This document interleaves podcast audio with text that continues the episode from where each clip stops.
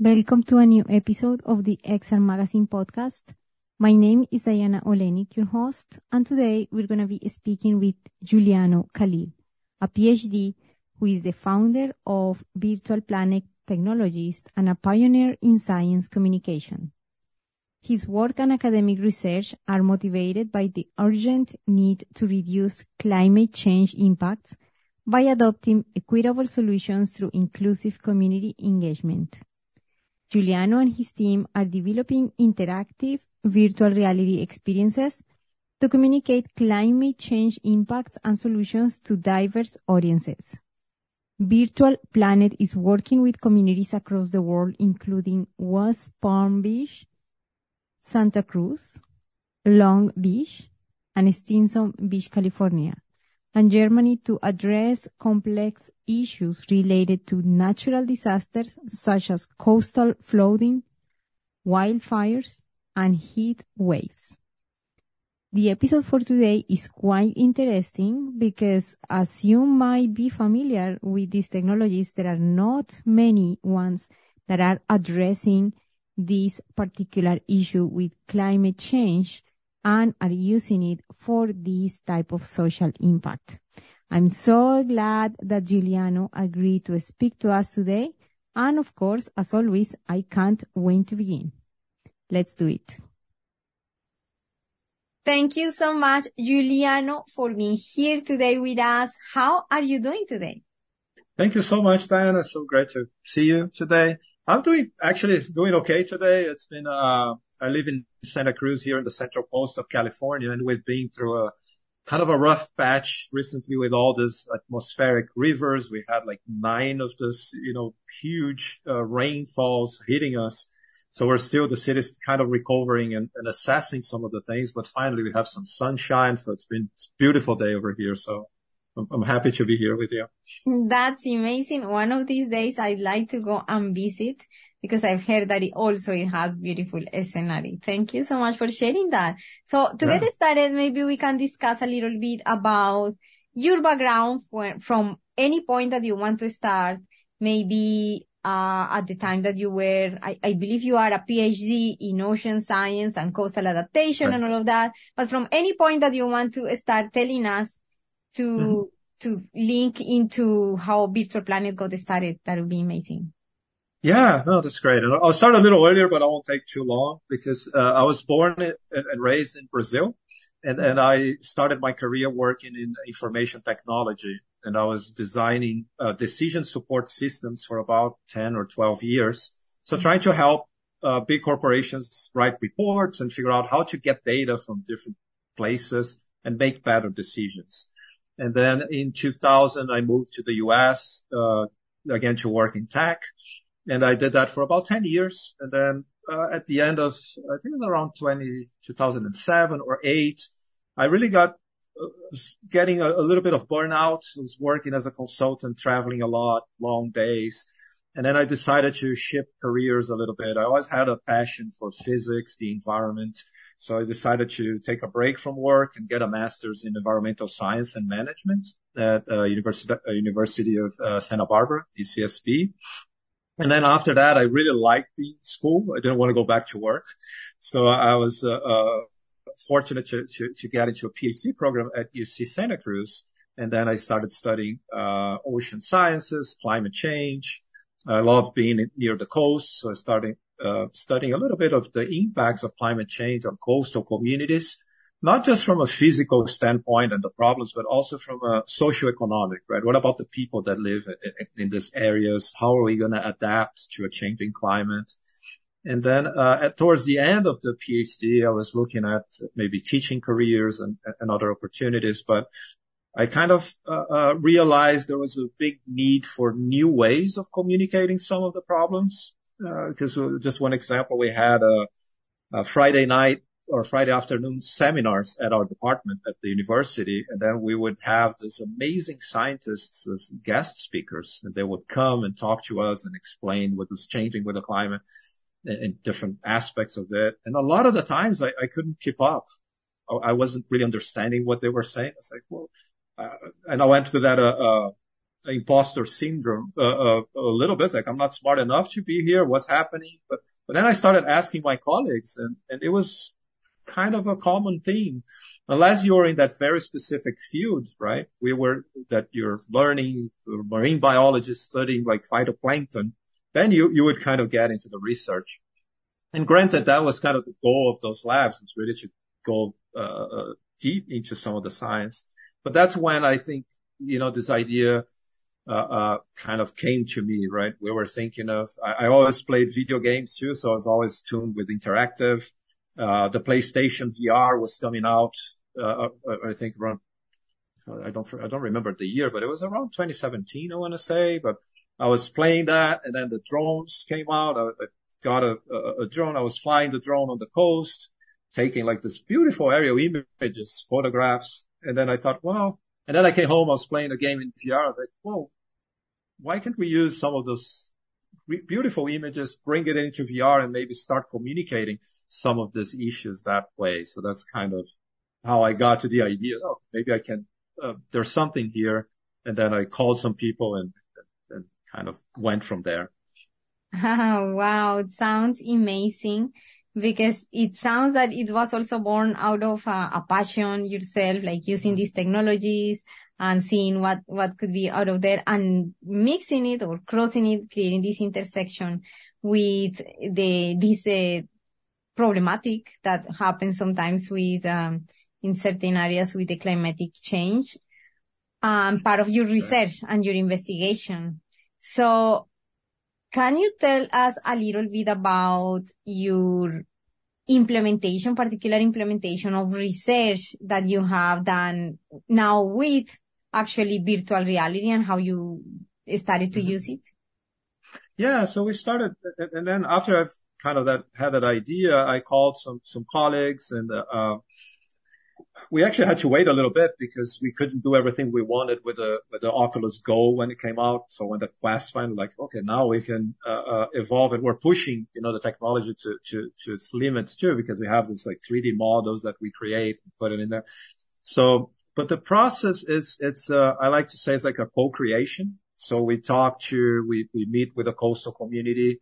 And now actually we're expanding beyond the coast. We can talk a little bit more about that too. But, uh, we, we meet with the community. We understand what their needs are. So, and it's usually it's a project is focused on community outreach and engagement. So we want to, uh, have a conversation with a specific audience. So we go through this design process of identifying who are we developing this experience for?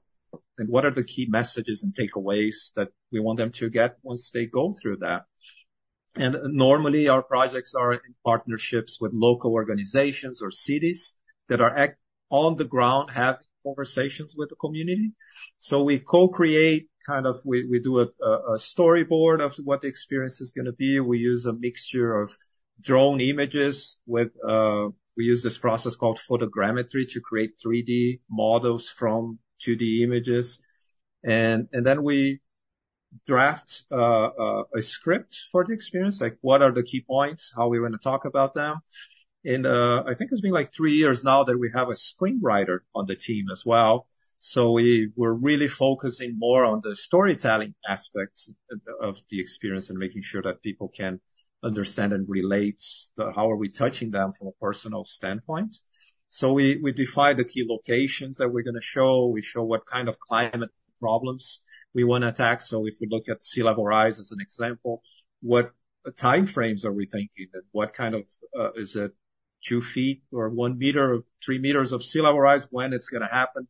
And we were always, by the way, very grounded on science. So we don't do, you know, we don't show cities underwater just for, you know, as a communication tool because that it's not going to happen in our lifetime. So like, well, let's focus on what's pressing, what's coming in the next, you know, 30 to 50 years and, and also focus on some of the solutions. So we identify all those different components of the experience. We write the scripts. Uh, we collect the data on the field. You know, that's one of the things I, I was lucky enough to be able to retain. I do all the drone flights myself still most of the time and and we kind of put it all together. We use a, a Unity engine for for the experience, and then we have uh, the narration too. We talk to we want to make sure that the everything we do is inclusive. So we, we always have at least two languages, English and Spanish. And we just did a recent project in, in Florida where we had Creole, Haitian Creole as a language, and it turned out it was great. We had some challenges to make everything fit, like the timing of the, the narration is very different in different languages. So that's kind of, we, we go through this localization kind of process to make sure that the cultural references are right.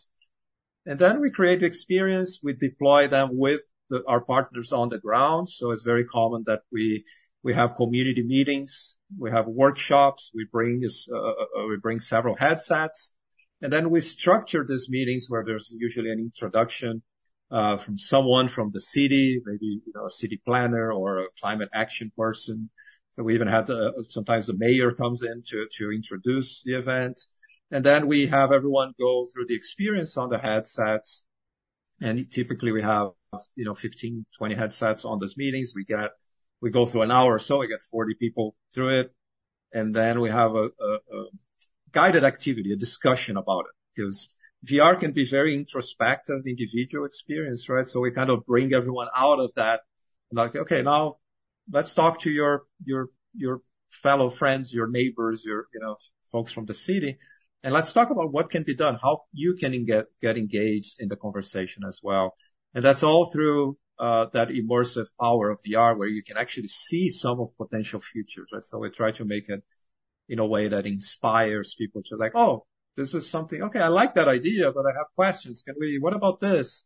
So we find that conversations are much, uh, uh, richer after they go through the VR compared to traditional communication methods. And, and I can talk a little bit more about the research we, are doing on that uh, too, but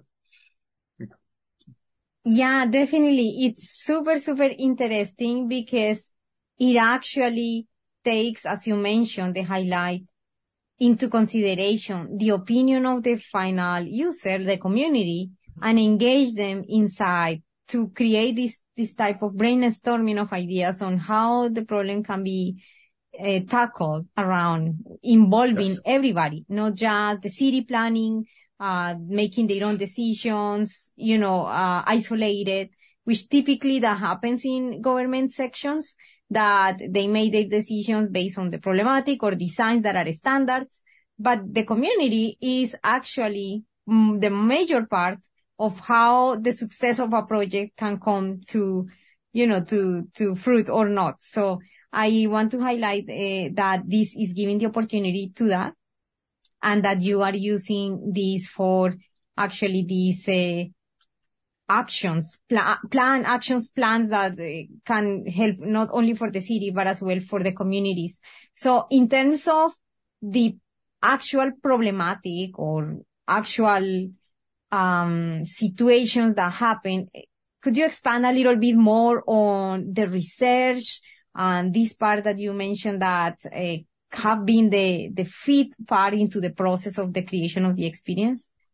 Yeah, absolutely. So this is something I'm very passionate about research uh, as well in education. I still uh, teach uh, a, class on coastal management uh, in the fall. So we uh, made a partnership with a group at Stanford, the Virtual Human Interaction Lab. And we wrote a, a peer-reviewed article last year about the use of our VR tools in community engagement and sea level rise. And, it was a, I can send you the link to the paper. It was a great, uh, review of the literature of how virtual reality is being used, uh, to create pro-social behavior change, to, uh, create empathy, but also in disaster preparedness. And, so there's some good references and some studies that have been done in the past that we're finding similar results through our research as well, showing where you, you see things in virtual reality. It, it physiologically, even you react as of what you're seeing is real, right? I think our uh, audience here is very familiar with that, that, that feeling, right? That VR kind of moment that, and everyone has that, uh, one moment that most people can relate to is like, oh, I saw that in VR. That's when it hit me. It's like, oh, I'm in this place or the emotion that came with that, that, uh, sticks with people, right? So we've been using the technology very kind of uh, carefully to design those experiences in ways that uh, people come out of it with like inspired to be part of the conversation and to take action. Because it's uh, climate change is such a daunting issue and there, it's so, and it also accelerates so many other problems that we're already having to tackle that it can be very easily to fall into despair and curl into a ball and like, I can't deal with this, right? So we try to make it interesting and interactive and, and always, always focusing on the solutions at the end of the experience so people can come out of it with more, uh, uh, inspiration. And there, there is a researcher, uh, from uh, King's College in London, uh, Kris De Meyer, and he's doing some really interesting research on how we make decisions and polarization and things like that. And, and he was, he found that more than 98% of all the stories related to the environment are negative in nature, right? And it's kind of expected because uh, everything is a little bit of a mess right now. But if you really want to get people inspired and, and bring them back to the conversation, we really need to focus on the storytelling aspect. So that's another part of research that we're incorporating and trying to make more like telling the story. There's someone that lives on our uh, most recent experience in, uh, in Florida. We're looking at the impacts of sea level rise in three parks that are owned, uh, by the city. And then we interviewed locals and we got, a, what do you like about this park? And then we show them an image of the parking, the park flooded. And I was like, Oh my God, I, I bring my kids to play here. Where, where are we going to go? And then at the end, we bring back, oh, what if we would restore this in a different way? What do you think of that? And then we have someone say, oh, wow, my kids are going to love it. Or, you know, my dog, I bring my dog here. This, this is great. So we try to relate some of these big issues with daily lives as well. And VR allows us to do that, right? You can move into different scales. You can show different futures. So it's, uh, it's been, um, and we're continuing to do this, the research. Right now we're working at the Florida Atlantic University on a research project looking at, uh, the impacts of going through this experience in virtual reality versus using a tablet. So we have a questionnaire that we're going to, uh, interview folks and see, measure various, there's a lot of variables that we're, measuring to see, you know, what, how it changes their learning, their perception about that, issue, their sense of uh, agency and auto efficacy uh, regarding the issue and, and, confidence to discuss it and all those things that are, uh, I think are key for us to continue to develop some of these tools in more uh, inclusive ways as well. Yeah, that sounds very, very exciting. All, all the projects that are coming up and that you continue to work with. So in terms of during the design of the experience and even the production of the experience, what have been maybe I, I can, every time that I ask this, there might be many, but one of the most relevant or one, one or two uh, main challenges that you mm. have faced at creating this type of climatic change experiences for people? I think there are a couple of things. Uh, one that's kind of surprising, but it's not and, and I think it speaks to the power of VR as a, as a communication technology because we use 2D maps like Google Maps visuals to select the flooding scenarios, for instance, that we're going to show in VR.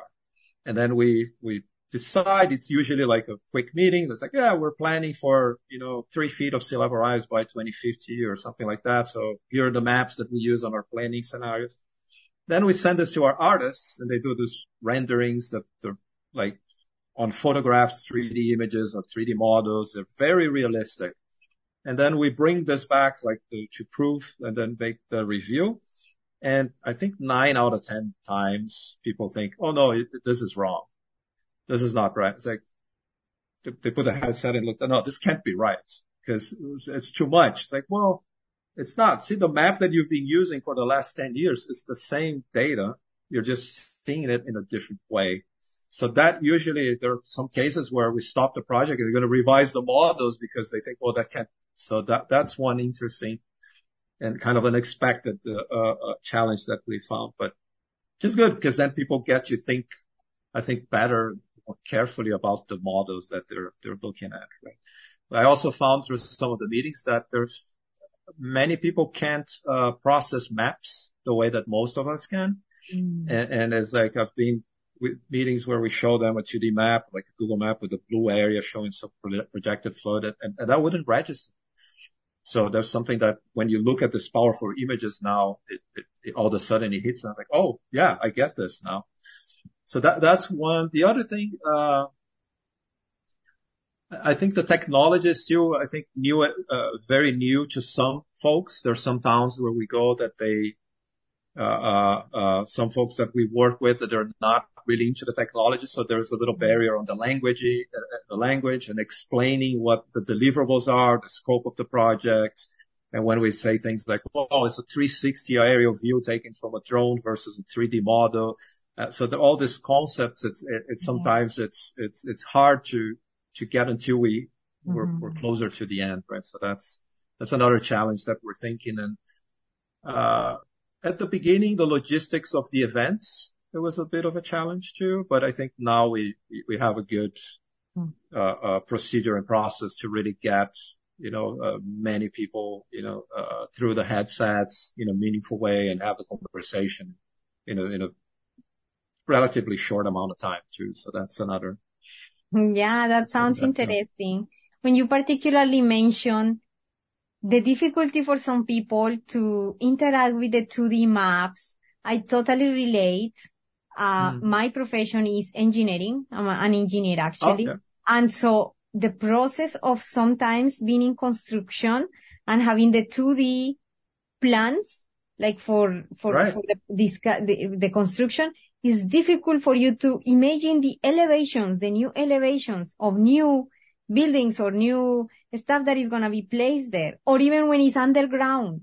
You know, when right. under, underground and you have to imagine right now, which, which something that is for me is like I'm amazed at how things humans have to evolve all the time is mm-hmm. that up to right now, all the engineering work and buildings that we've seen in the world have been like, been built like that. A little bit of right. imagination and still with precision, with certain precision, which is amazing because not every single human being have the same capability of the spatial sense or the imagining Absolutely. exactly things can be.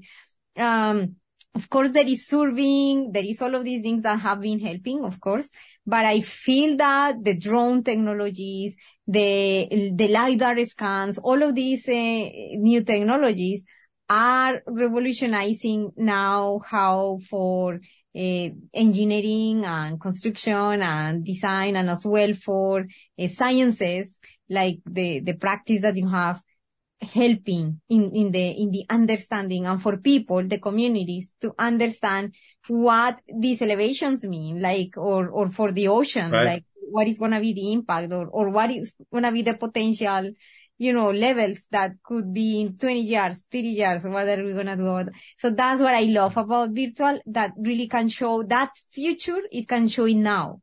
So that's what is going to make uh, better people like to take different actions. And I'm super excited that you are being, have been supported for, by the government or like the local organizations, local and, and external organizations, because typically it is a little bit more difficult for government agencies to, to try to understand this as well. Everybody's learning at this point but I'm so glad that you've been supported by them. And it's such a good example, like example that we can showcase every time about how other uh, local organizations or external organizations can learn from that example and start the applications of these, uh, particularly climate change applications from now. That's amazing. Yeah, no, yeah. thank you. Yeah.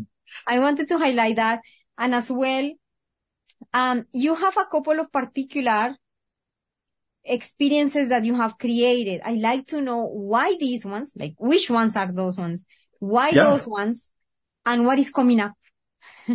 oh, absolutely. So a lot that we talked about is what we, is our Sea Level Rise Explorer platform that focus on coastal issues and focus on, you know, sea level rise, coastal storms, coastal erosion and other issues that are affecting uh, towns. So we have, I think we're working on our 10th city now. So it's been kind of a, a really rewarding, uh, process. I was looking at some of the analytics last week and we just hit 10,000 unique users across the, the experiences, which wow. was, I was blown away. I did not, when we started, it was like, well, if we can get couple hundred people to see this that live in the town, that's going to be amazing. So mm-hmm. I think the, the, I can only speculate the impact of having 10,000 people being experiencing this uh, issue and looking at solutions. So I'm hoping this will propagate some some some good yeah. positive impact. We did uh, in 2019 uh, because wildfires here in California is such a, a big problem as well, and Canada and Australia, Portugal. I mean, it's it's global now, but uh, uh, we reached out to the town of Paradise. There was a devastating wildfire there in 2018, so we we created with them and our colleagues from uh, uh, the Nature Conservancy, which is a large and uh, nonprofit organization here in the U.S. We created a wildfire uh, experience as well. And, and that was super uh, interesting because the folks in the city were, they asked us to create a scene where you're in the forest as the fire comes. And I was really worried about that. I was like, well, that's going to trigger people. And like, re- you really want to do that? I was like, well, well, we'll make sure that folks that live here know that that's going to be included. But if you haven't seen or experienced, people have no concept what, what that's like. So we, we work with them and we created a wildfire uh, version that was really good. I think it, it had a good impact as well. And we again talk about solutions, right? Maybe we can create buffers about some of this around some of these uh, towns that are on the in, in wildland, uh, what we call the urban wildland interface here. Uh, but or maybe you don't rebuild in the same spot, or what can you do, right? So always thinking of uh, solutions we did create a, a great uh, experience called Dive, which is a, class. Actually, we got a grant from a, a, government action here in California to look at marine protected areas. So this is like national parks underwater. So we created an experience with an animated sea lion. Her name is Marina, and it's for kids. And she talks about the MPAs, the marine protected areas. There is a class curriculum that goes with it. So our partners uh, uh, uh with Save Our Shores, the local nonprofit, they have 30 headsets and they go through all the like local schools and they teach a class. The kids put wow. the headsets on and then they talk about marine protected areas, why they're important, what can you do there. That hopefully sparks some career interests on them as well. Yeah. And then uh, what's coming next? Uh, we're working on a really cool project. I'm super excited. It's called Sensorium.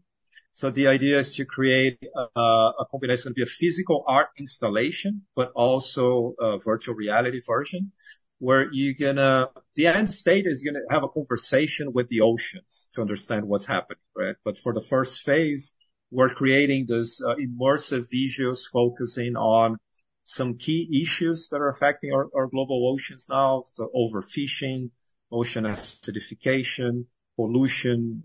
So we're sea level rise even on the coasts. So we're creating this, uh, uh, powerful images. So you're going to go through this installation with, uh, sound and, and projections. And we're collaborating with the uh, Center of Force Majeure at the UC Santa Cruz uh, on that, and also the Allosphere, which is a really good uh, uh, kind of physical installation as well at UC Santa Barbara. So we're in the process of uh, creating some of the scenes and working through that and also working with a couple of other local towns on, on sea level rise and some postal issues now with the, uh, in lieu of this, uh, uh, terrible weather that we had, right? This, all this rain that I was mentioning when, we started. So everyone's kind of, well, what happened is like, it's been, uh, uh, I don't think anyone that lives here and even long timers have ever seen such like tremendous impact in, in one season, right? So we're like, what can be done. And, and I'm also working with the city on another kind of side project, super exciting, uh, looking at creating a, a, monitoring network on the coast of our city with cameras and sensors and drones and other things so we can measure these changes over time and figure, okay, now it's, we, when is the time to take action? So what are the triggers and what adaptation options? And we're thinking of creating a VR experience for that where you choose your own adventure. So you start in 2020 and then you go you're in 2025 and the beach is flooding now. So what do you want to do? You want to build a seawall or you want to raise the houses or add sand to the, and then you do that and you see that future happening. And then you go 20 years in the future, like, oh, that was not a good idea because so you, you learn about trade-offs and mm-hmm. in an interactive and immersive way too. So that's another one that I'm looking forward to kind of kickstarting. Wow, I'm super excited about those ones. And actually, I find very interesting the use of data and feeding okay. the data into the experience for like more informed decisions, not only from, you know, the community, which is the educational part, but the actual science, right? Like to, yeah. to combine them actually, not just having the data and read the data and then go do something, but also inside the actual with the sensors and everything and see it in real time and all of that. I, I am very excited about this. Through storytelling, right? That's, that's yeah. the other thing. You don't, the, our goal is that you come out of this experience mm-hmm. engaged with the issue, but not realizing that you just spent like five, seven minutes learning about sea level rise, right? That, that's yeah. not, it's really like, okay, this is, let's talk about this in a way that makes sense. So. Yes, yes, it's, it's uh, just like experiential, not necessarily yeah, yeah. theory, but the experiential. Yes. Yeah, yes. yeah, absolutely. Absolutely. Yes. Thank you so much. It's been absolutely great to hear about all of these experiences that you're creating where can people reach out to you or experience this or, or get to know more about how they can contribute, how they can try anything from Virtual Planet and to, you yeah. know, understand more the impact of climate uh, change through VR? Yeah, absolutely. So our website is virtualplanet.tech. So we, there's, uh, all our experiences are there. You can try the 360 films. There are links to download the VR experiences as well. We also have mobile applications too. And also my email. So, uh, either Juliano Calil at gmail.com or Juliano at virtualplanets.tech. And yeah, looking forward, always, uh, uh, open to talk about this and always curious about learning new ways that we can, uh, partner and collaborate. A lot of our projects come from people that call me like, Hey, we're thinking of something. What do you think? And then we come up with an idea together. Sometimes we go after the funds together and then we, we get to do it. So it's, uh, it's a really great uh, process. Yeah, amazing. Thank you so much for sharing all of these insights, your experience, the journey, and how you are contributing to the world to make it a better place for everybody. So I really love this type of experiences, as I mentioned at the beginning, social impact experiences, in, uh, in, applications of science. All of this is super exciting. And this is a very particular example about that. Thank you so much for taking the time to thank explain so us and educate us today. Yeah, thank you. It's a pleasure. Thank you so much and see you in the next episode. Bye for now.